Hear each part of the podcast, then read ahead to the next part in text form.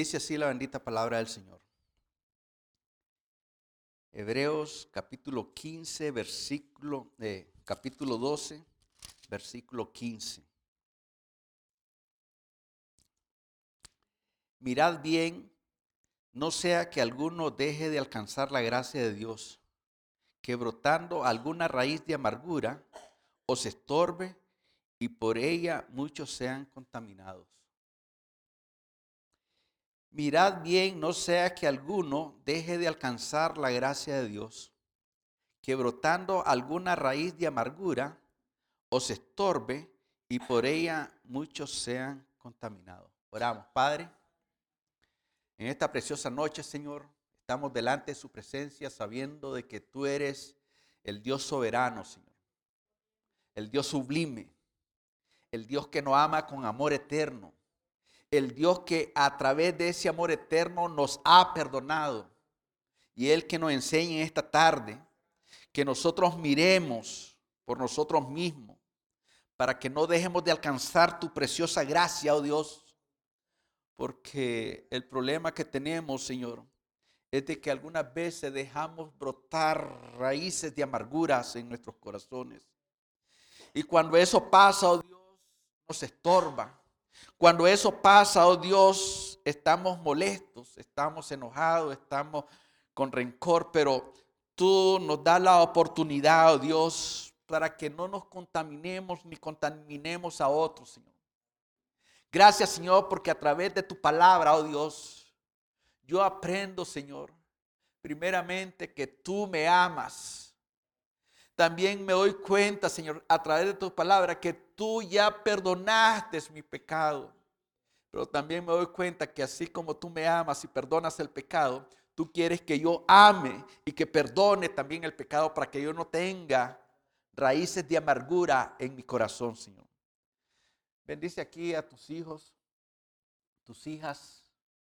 Posiblemente algunos han sido dañados, algunos han sido, Dios mío, ofendidos.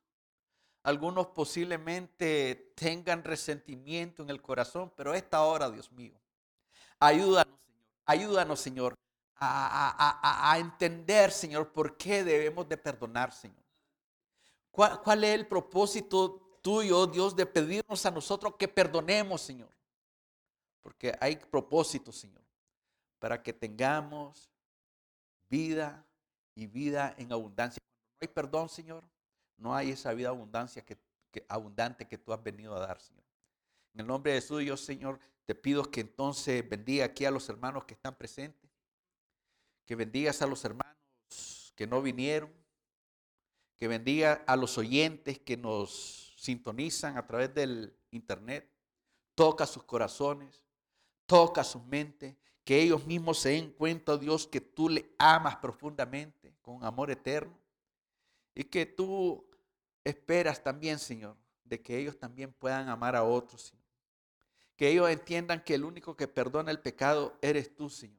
Pero que también ellos entiendan que tienen que perdonar al que lo ofende, Señor. En esta hora, Señor, entonces pedimos tu bendición. Y que tu gracia, Señor, llene, Señor, nuestras vidas, Señor. En el nombre de Jesús, Señor. Amén. Bien, hermanos.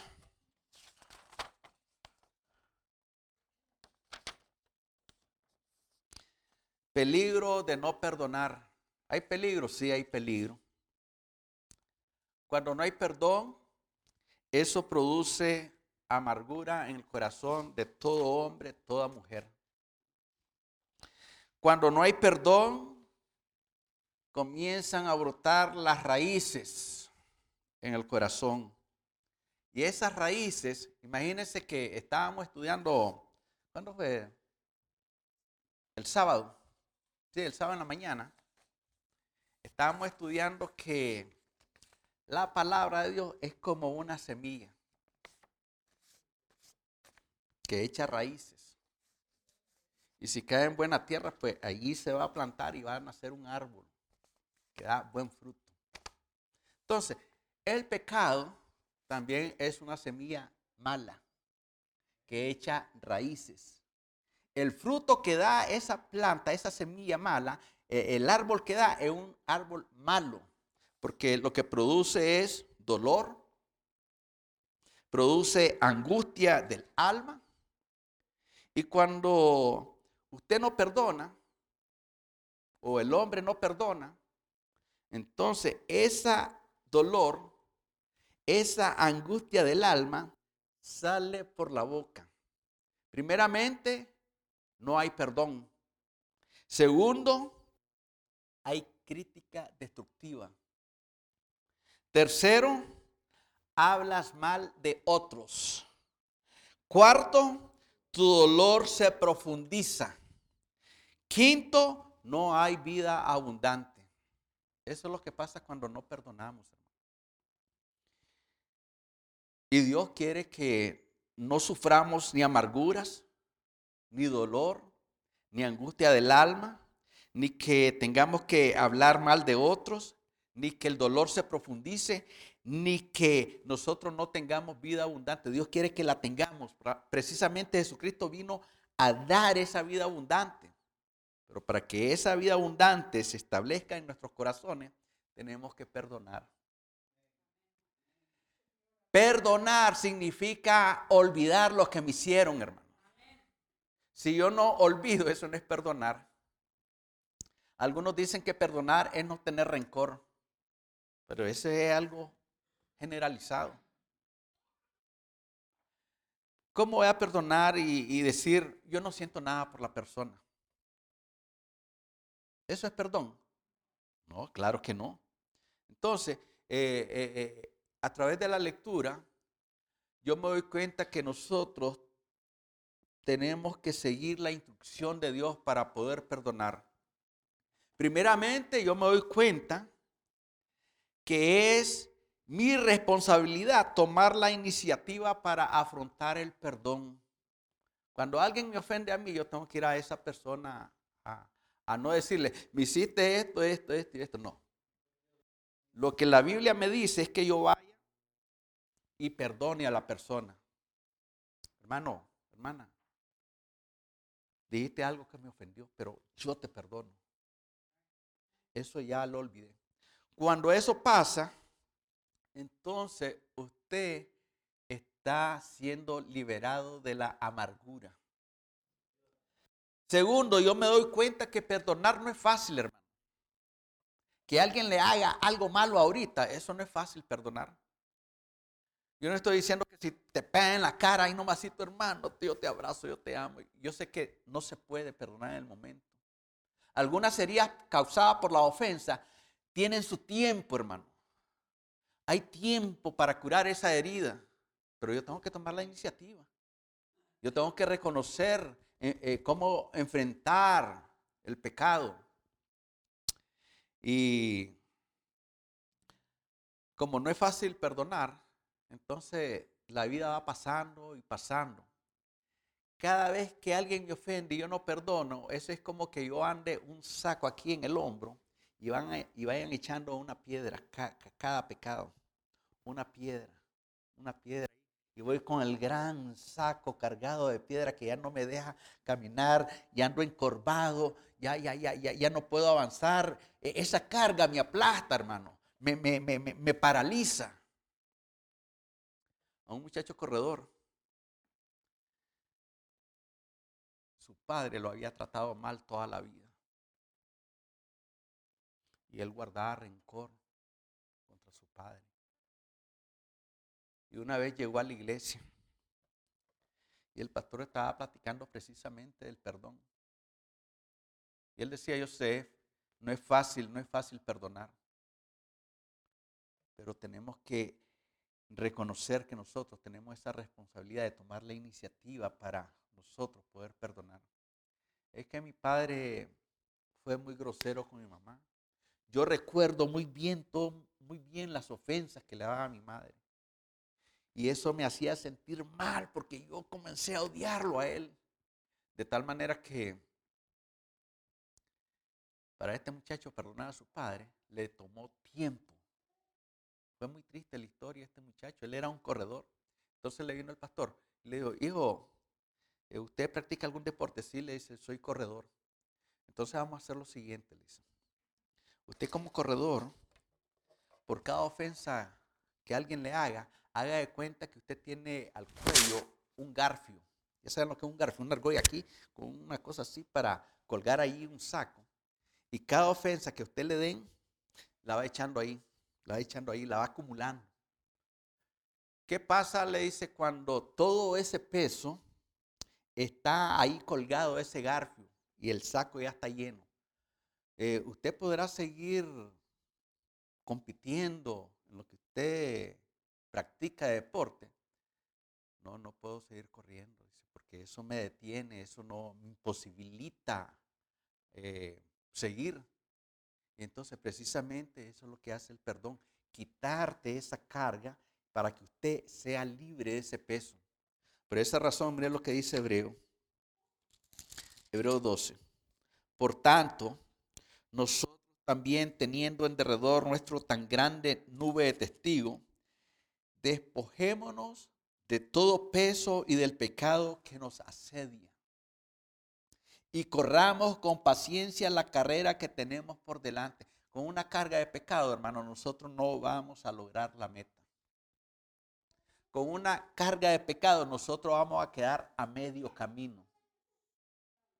Y entonces por esa razón aquí donde leímos el, el, versículo 15 dice, mirad bien, no sea que alguno deje de alcanzar la gracia de Dios que brotando alguna raíz de amargura os estorbe y por ella muchos sean contaminados. Cuando usted no perdona, cuando usted no pide perdón, eso lo contamina a usted y contamina a las personas que están alrededor.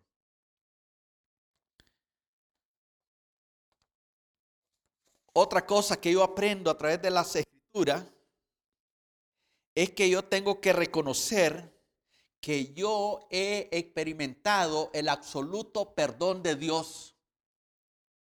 Si yo he experimentado el absoluto perdón de Dios, entonces yo puedo perdonar. Mientras yo no sepa qué cosa es el perdón de Dios, yo no puedo perdonar. Y entonces por eso usted va a ver gente llena de amargura porque no conocen el perdón de Dios.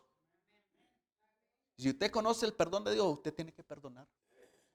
Porque Dios no le da opción que si usted quiere o no quiere, usted tiene que perdonar. Entonces tenemos que reconocer el absoluto perdón de Dios. Yo tengo que confesar mi enojo, hermano. Yo tengo que confesar mi hostilidad, mi amargura. Yo tengo que confesar mi resentimiento, mi rabia. Porque si yo no reconozco que todas esas cosas están en mí, yo voy a seguir siendo igual. No, si no siento nada por los hermanos, no me voy de la iglesia. Mire, eso me habla de resentimiento, eso me habla de enojo, eso me habla de hostilidad, eso me habla de amargura, eso me habla de rabia. Y Dios es el único que puede quitarte el enojo, la hostilidad, la amargura el resentimiento y la rabia. Como hijo de Dios, yo tengo que comprender y reconocer el hecho de que el rencor, mire que estamos hablando de rencor, es una violación a la ley de Dios. Es una violación a la palabra de Dios. Cada vez que yo no perdono y mi corazón se llena de perdón, yo estoy quebrantando la ley de Dios. Cada vez que yo no amo al hermano, yo estoy quebrantando la ley de Dios. Cada vez que yo no perdono, yo estoy quebrantando la ley de Dios. Cada vez que yo algo hablo mal de alguien, yo estoy quebrantando la ley de Dios y así me llamo cristiano. Eso no es cristianismo. Pero ¿qué pasa? ¿Qué sucede cuando nosotros le pedimos a Dios que nos perdone. Él sí sabe perdonar. Él dice que nuestros pecados los agarra, los avienta ya a lo profundo del mar y nunca más se vuelve a acordar de ellos. Nunca le está diciendo, acordate que ayer te, eh, te perdoné el pecado tal. Acordate que hoy en la mañana te volví a perdonar el otro que hiciste. No, Él nunca más se vuelve a acordar. ¿Y por qué usted recuerda el pecado de su hermano? ¿Por qué usted lo guarda en su corazón? ¿Por qué usted se llena de ira, de rencor y, y de resentimiento? Cuando Dios te dice que ames al hermano, que ames a tu enemigo. Una de las grandes bendiciones que nosotros tenemos, por el Dios que tenemos, que es un Dios de misericordia, es que nosotros podemos entregarle ese enojo y esa amargura a Dios. Yo no te la puedo entregar a usted mi amargura y mi enojo. ¿Sabe por qué? Si yo le hablo de mi enojo y de mi amargura, yo lo voy a contaminar a usted. La otra vez oí un hermano. Hermano, fíjese que no sé cómo actúa la gente, qué es lo que piensa. Pero todo lo que dice es basura. Todo lo que dice contamina. Entonces el único que puede lidiar con nosotros es Dios. Yo no voy a lidiar con el enojo de alguien, ni con la ira de alguien. Yo lo único que puedo es compartir la palabra del Señor, el consejo de Dios. Ahora, cuando yo le pido a Dios que me perdone, entonces Él, mire que nadie más, Él, el Espíritu Santo de Dios, va a poner en mi corazón, ve, va a pedirle perdón a tu Narda me perdona.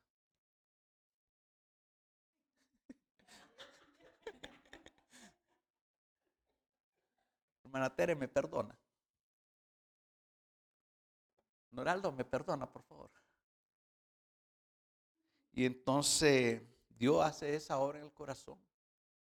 Mire que cómo es, cómo es de que Esteban está siendo apedreado. Él tenía el derecho de odiar a esa gente tenía el derecho de maldecir a esa gente. Lo estaban matando. Sin embargo, él no profirió maldición. dijo, Señor, perdónalo. Perdónalo, Señor, perdónalo. Yo lo amo, Señor. Eso fue Dios el que hizo eso en el corazón de Esteban. Jesucristo. Bueno, es que Jesucristo es el Hijo de Dios, dice la gente. Por eso él pudo decir, perdónalos porque no saben lo que hacen. No, pues sí, él fue ofendido, hermano. Así como usted se siente ofendido, así se sintió Jesucristo. Rechazado, ofendido, eh, vituperado, maltratado profundamente y aún así Él nos perdonó porque nuestros pecados lo llevaron a la cruz del Calvario a Él. Y una vez que usted le pide perdón a Dios, una vez que usted perdona al hermano, usted se va a sentir no de la misma manera, se va a sentir una persona cambiada, una persona aliviada, una persona sin ningún dolor, sin ningún rencor, sin ninguna amargura, sin ningún resentimiento. Porque eso era lo que te estaba matando.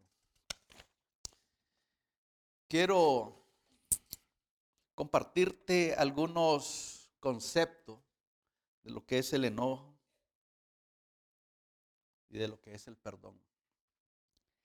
El enojo es un fuerte sentimiento de intenso disgusto. ¿Cuántos se han enojado alguna, algún día? Pues es precisamente ese un fuerte sentimiento de un intenso disgusto. ¿Y por qué está así? Es que este hombre, esta mujer, este hermano me dijo esto y esto y esto y estoy enojado con él. Eso es un fuerte sentimiento, un intenso disgusto, hermano. El enojo es hostilidad, es indignación, es el resultado de una amenaza real o imaginaria. Fíjese que hay, hay personas que se enojan porque se imaginan las cosas. Y ya viste lo que dijo. Lo digo por mí.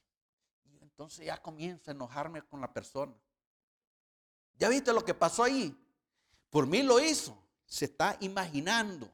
Pudiera ser que haya sido real lo que le pasó a la persona pero aún así, ya sea real o imaginario, eso se puede arreglar en el momento. Hermano, mira, no me gustó lo que estás diciendo. Eso que estás haciendo me ofende, por favor. paremos ahí. No, no, no, no, no nos metamos en eso. Sigamos siendo hermanos, pero por favor no nos ofendamos, hombre. Somos hermanos, somos, somos cristianos, somos hijos de Dios. Nosotros tenemos que amarnos, no, no estar en esa fricción. Hombre, tener razón, hombre, este, disculpame, perdoname, yo, yo, no quise ofenderte, pero se dieron las cosas y yo sé que te sentiste ofendido, te noto, te noto ese no, pero perdoname, hombre, yo no lo vuelvo a hacer. Frustración. El enojo es un insulto. Puede ser injusticia hacia usted, injusticia hacia usted mismo o, para otras personas, otros seres queridos. Pero eso es el enojo. ¿Qué cosa es el perdón? El perdón es dejar el resentimiento contra alguien y es nuestro derecho, o más bien, el perdón es que nuestro derecho a desquitarnos sin importar lo que nos han hecho. En otras palabras, yo tengo el derecho de desquitarme. Y en el Antiguo Testamento es bien, bien lindo eso que dice ojo por ojo y diente por diente. En el Nuevo Testamento no es así.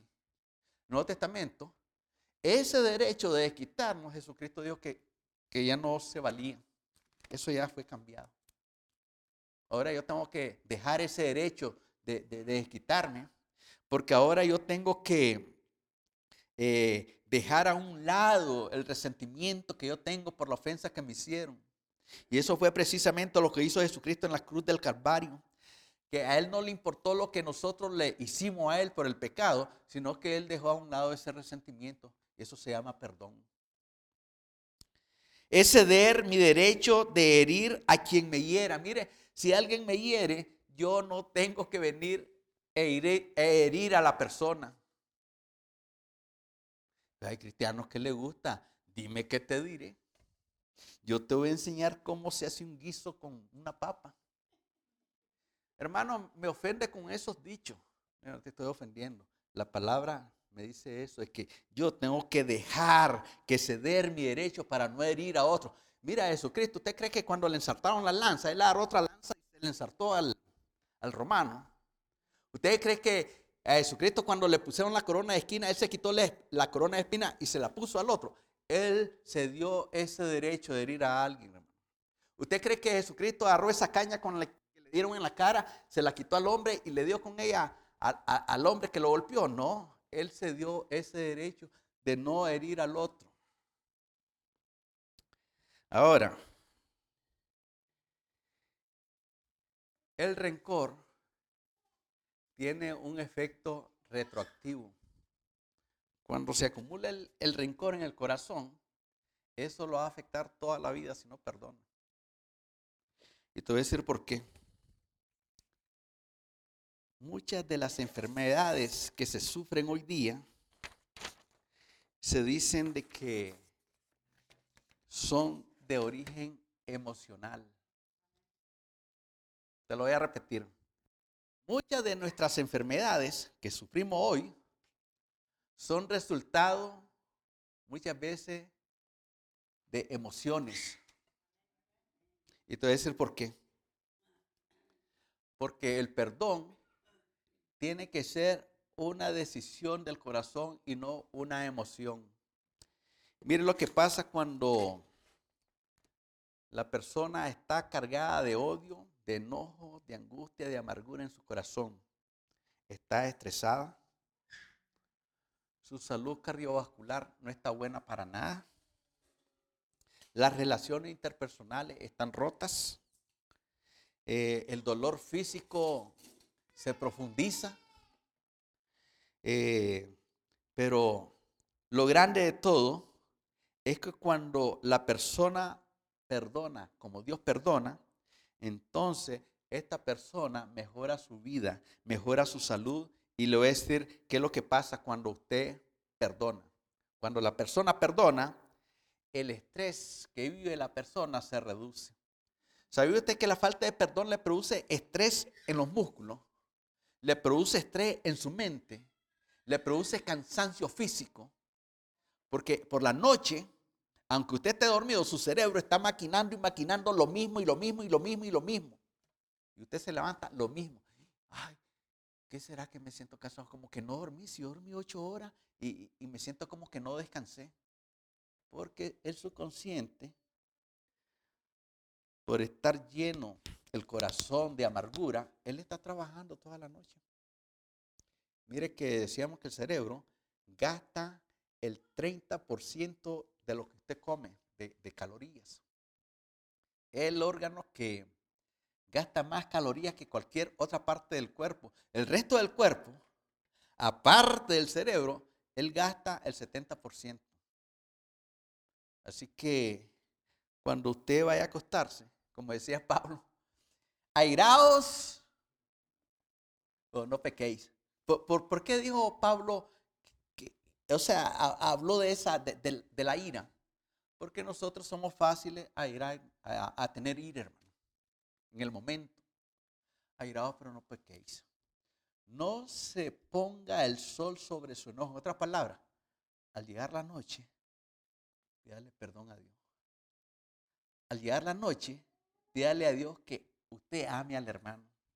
Al llegar la noche, póngase a cuenta con Dios para que usted duerma un par de horas en la noche y usted maneja como que durmió ocho horas. No es lo contrario. Cuando usted no perdona, duerme diez horas y pareciera como que se veló toda la noche. Los ojos todos pegados ahí, cansados, eh, aburridos y esas cosas. Bien.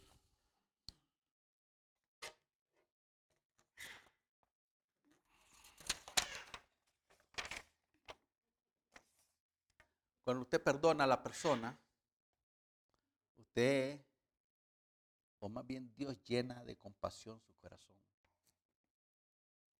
Cuando usted perdona a la persona que lo ofendió, usted acepta a esa persona tal como es.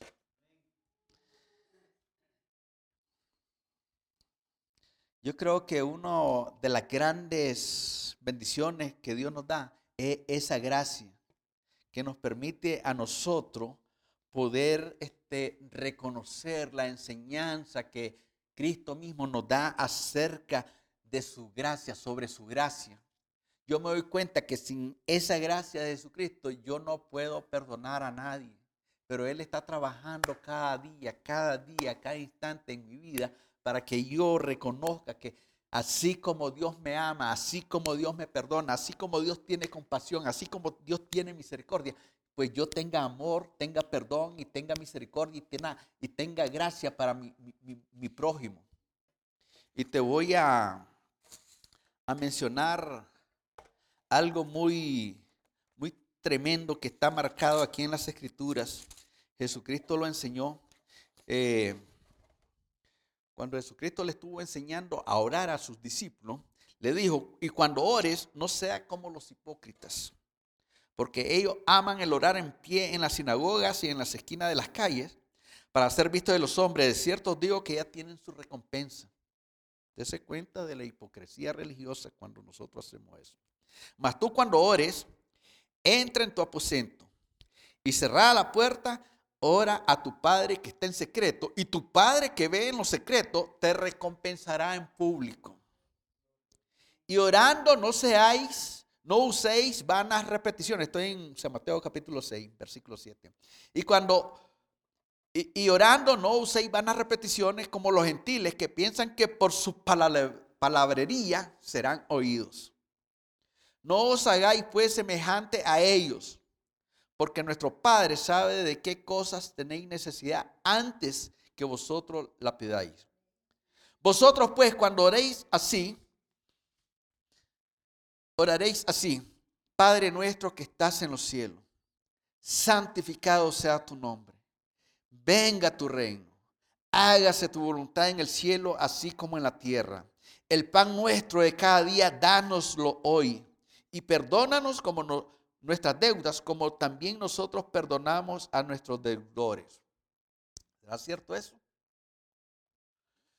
Y no nos metas en tentación, mas líbranos del mal, porque tuyo es el reino y el poder y la gloria por todos los siglos. Amén. Mire, ese es el modelo de oración que Jesucristo enseñó a sus discípulos. Pero mire lo crítico, lo crítico de orar y no perdonar. Versículo 14. Porque si perdonáis a los hombres sus ofensas, os perdonará también a vosotros vuestro Padre Celestial. Mire, mire que si, que si yo perdono la ofensa de alguien, entonces Dios me va a perdonar a mí también. Tengo esa bendición de Dios que me dice que cuando yo perdono, Él me perdona. Pero mire lo trágico. Mas si no perdonáis a los hombres sus ofensas, si usted no perdona a su hermano, si usted no perdona a alguien que lo ofendó, tampoco vuestro Padre os perdonará vuestras ofensas. ¿Quién pierde cuando no perdona?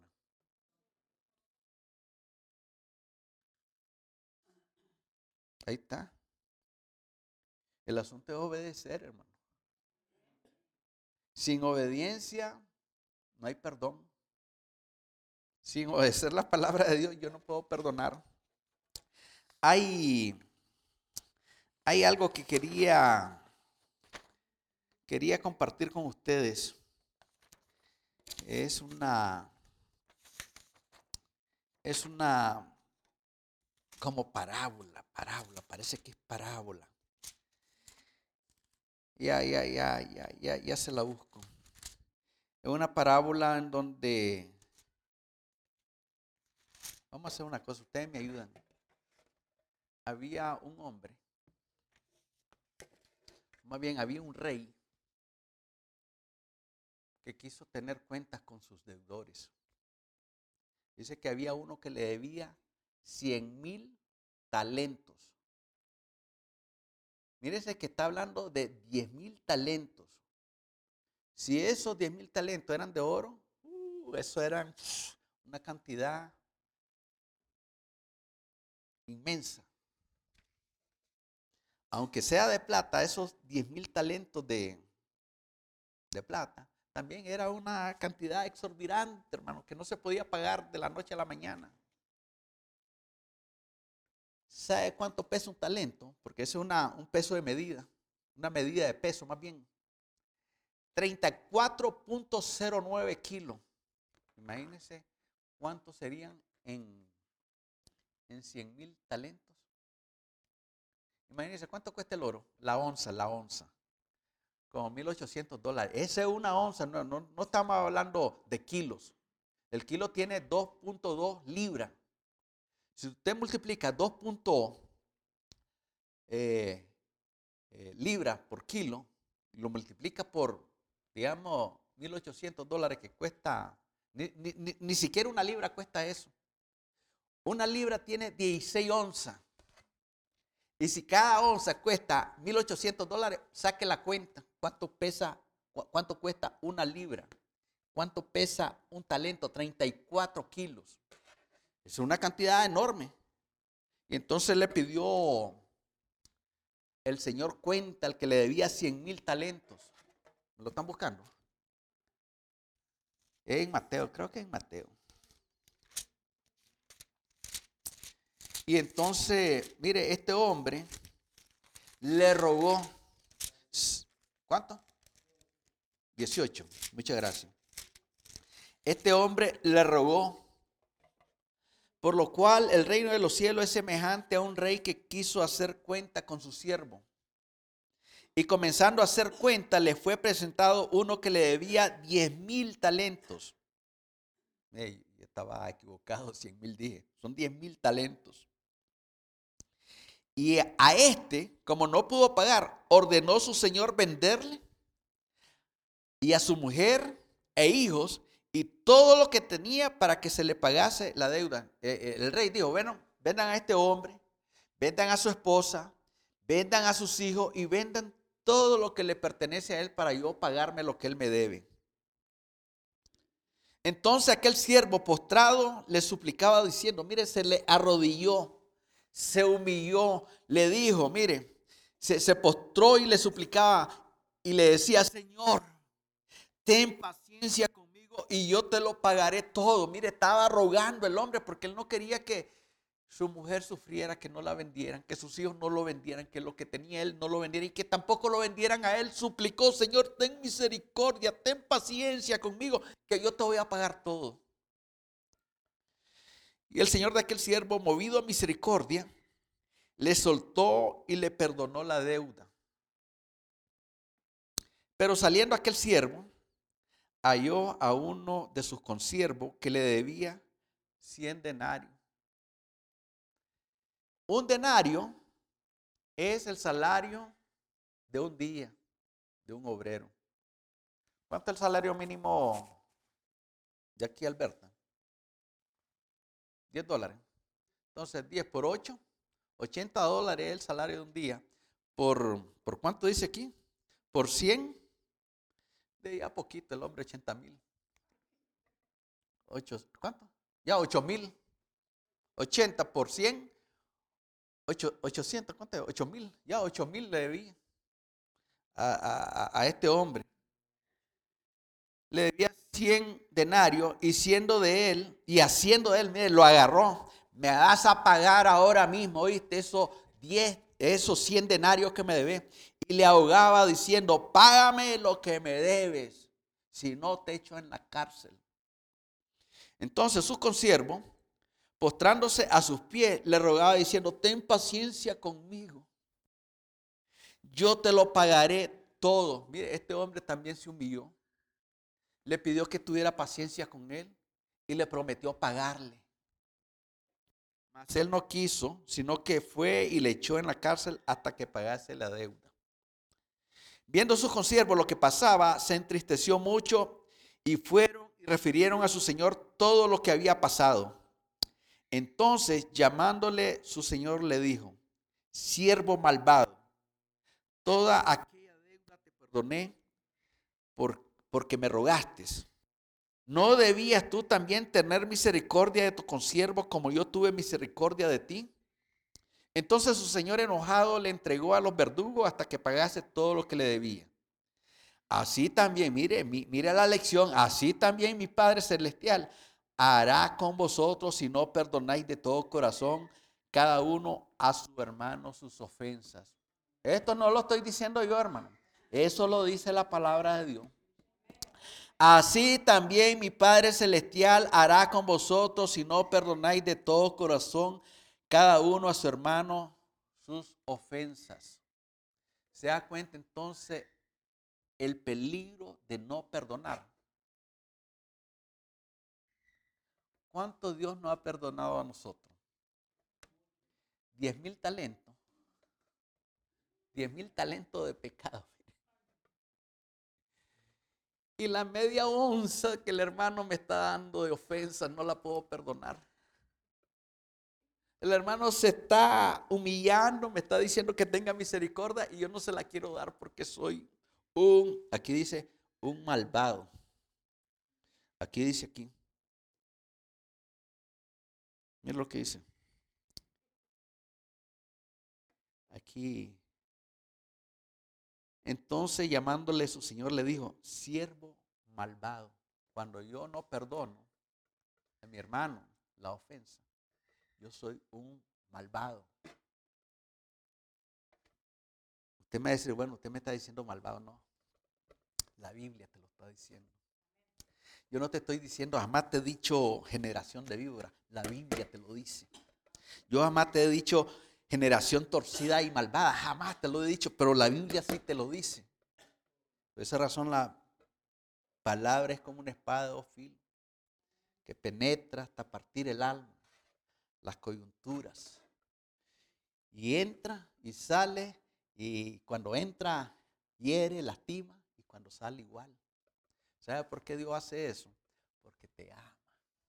Él quiere sanar, Él quiere con esa herida sacarte esa amargura, Él quiere cortar de raíz esa raíz de amargura. Pero nosotros queremos arreglar las cosas a nuestra manera. Queremos arreglar nuestro asunto a como yo quiero. Queremos arreglar las cosas porque todo está mal menos yo. Queremos que otros eh, se, se se vengan a humillar delante de nosotros y entonces nosotros si queremos perdonarlos, pues lo perdonamos. Pero la Biblia me dice a mí ¿cuántas veces yo tengo que perdonar? Fíjese que 70 veces 7. Él no nos dice que demos cuenta de cuánto tenemos que perdonar, sino que nos está diciendo que todas las veces tenemos que perdonar. ¿Y a quiénes tenemos que perdonar? Mire, en la familia tenemos que, las esposas tienen que perdonar a sus esposos, los esposos a las esposas, los padres tienen que perdonar a los hijos, los hijos tienen que perdonar a sus padres, y nosotros tenemos que perdonar al prójimo, a todos. Fíjese que a cuánto le gusta y se siente contento cuando el policía lo para y le da un ticket de 300 dólares. Usted quiere que ese hombre desaparezca, usted lo quiere hacer desaparecer porque no quiere pagar un ticket. Pero ese hombre que le pone la, el ticket, usted tiene que perdonarlo porque él está haciendo cumpliendo la ley usted la está quebrando y él está poniendo esa multa porque usted quebró la ley. Entonces, tenemos que perdonar. Tenemos que este, nosotros, así como Dios nos perdona, pues perdonar al prójimo. Perdonar a todos aquellos que nos ofenden. Yo sé que difícil, nosotros tenemos un Padre Celestial, uno que fue tentado en todo, pero que no pecó. Él nos entiende. Él sabe, Él sabe que nosotros necesitamos la ayuda de Él para perdonar.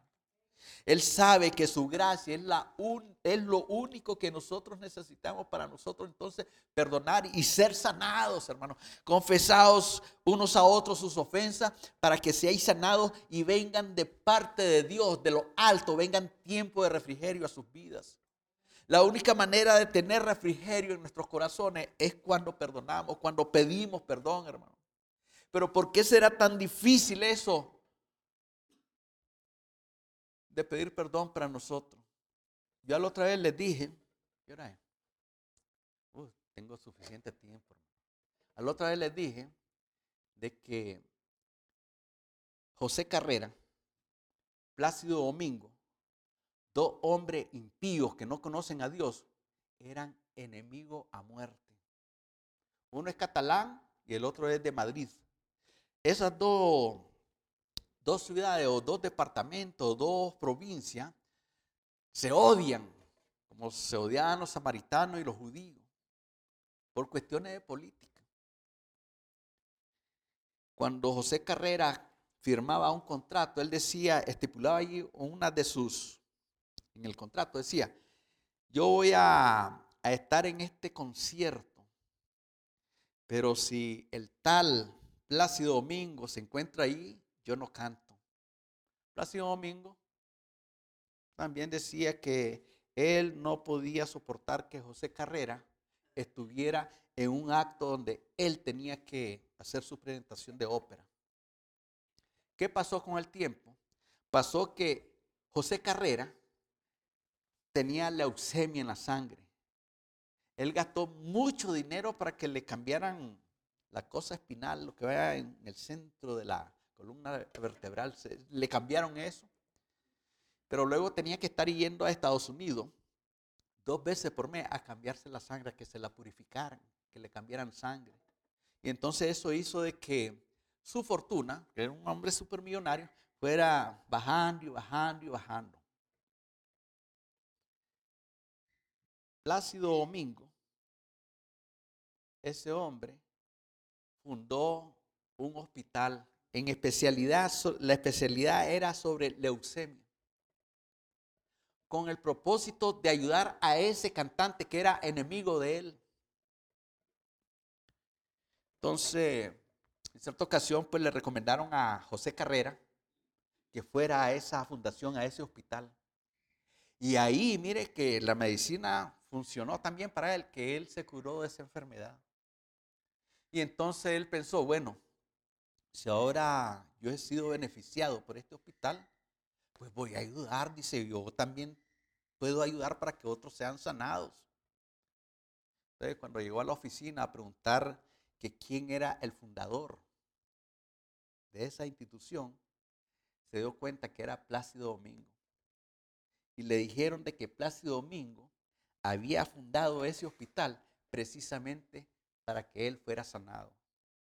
Este hombre, el odio y el rencor y la ira que sentía contra Plácido Domingo, se la sacó del corazón.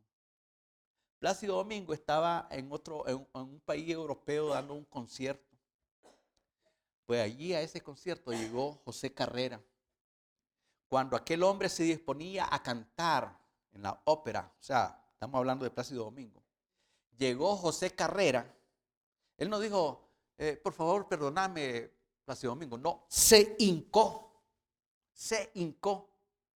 Y le dijo, Plácido Domingo, yo he sido un hombre que te he odiado. Yo he sido un hombre que he tenido enojo contra ti. Yo he sido un hombre que yo no puedo soportar tu presencia. Pero al saber lo que ha hecho por mí, eso me ha dicho de que yo tengo que pedirte perdón. Y a eso he venido precisamente a pedirte perdón. No, hombre, levantate. Eh, eh, yo lo hice porque la voz que vos tenés, yo, no la podía dejar morir, decía. Entonces ahí se abrazaron los hombres, lloraron, se perdonaron y esa es una lección para nosotros los creyentes. Dos hombres impíos, miren, ¿usted por qué no perdona a su hermano? ¿Por qué no perdona? Yo sé que es difícil. Aquí tenemos los ejemplos en la Biblia. Todos los ejemplos, mire, de, perdón, del perdón de Dios. Sin embargo, necesitamos aprender a perdonar. Necesitamos aprender a amarnos. Necesitamos, ¿no? Entonces a, guardar eso como, como, como guardamos un tesoro. Mire que la gente guarda esa amargura como tesoro. Nunca la saca de su corazón. Ahí lo andan porque ya les parece que se la roban. Eso no vale nada, hermano. Eso lleva a la condenación. la falta de perdón lleva a la condenación.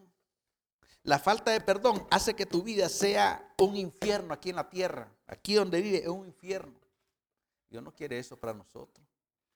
La iglesia tiene que aprender a perdonar. La iglesia tiene que aprender a amar como ama Dios. La iglesia tiene que mirar, a, aprender a mirar como Dios mira. La iglesia tiene que aprender a tener el corazón de Dios, lo que Él siente en el corazón. La iglesia tiene que aprenderlo a sentir. Así que mi hermano, ¿Por qué no nos ponemos en pie y oramos? A esta hora, Señor, yo te ruego por aquellos que nos oyen a esta hora, Señor. Quizá han sido personas que han sido maltratadas, Señor. Han sido heridas, Señor. Hay enojo en sus corazones, Señor. Hay falta de perdón, Señor, pero esta hora, Señor. Que tu Santo Espíritu, Señor, obre en esas vidas, Señor. Para que estas personas tomen la iniciativa, oh Dios, de confrontar, Señor, el pecado, Señor, de confrontar el perdón y venir a ti, oh Dios, y, y, poner ese pecado, Señor, a tus pies, entregarte esa carga, Señor, a tus pies, oh Dios. Dios mío, ayuda, Señor, a esa gente, Señor, que está pidiendo ahora mismo perdón, Señor. A esta hora, Dios mío, queremos orar por ellos, Señor. Señor, gracias por todos aquellos que están pidiendo perdón a esta hora por aquellos que están reconociendo a Jesucristo como Señor y Salvador de sus vidas, por todos aquellos que a esta hora, Dios mío, están confesando con su boca que Jesucristo es el Señor y que y están creyendo en su corazón que tú lo levantaste de los muertos, Señor, perdona sus pecados, Señor.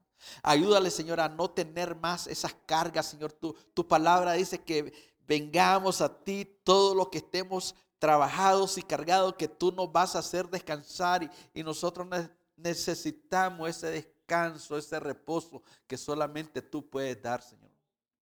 Dios mío, bendice sus vidas, Señor.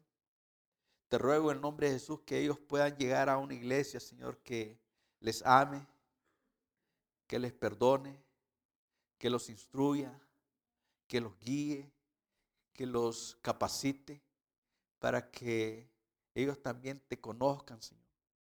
Para que ellos también te amen, Señor.